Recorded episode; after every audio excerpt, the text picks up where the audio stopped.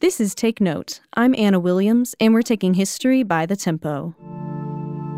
We are now a couple weeks into the Christian tradition of Lent, so on this episode of Take Note, we're looking at the types of music that are used to observe this season. First off, what is Lent?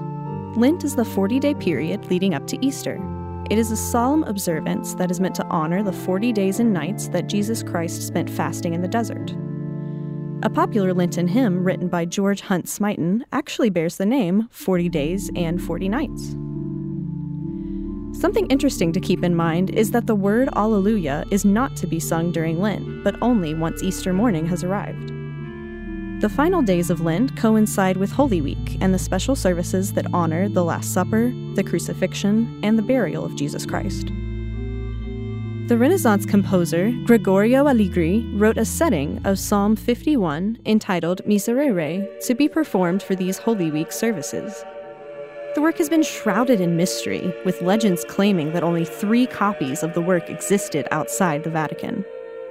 The story goes that a 14 year old Mozart visited the Vatican in the days before Easter, heard Allegri's Miserere, and then transcribed it himself with incredible accuracy.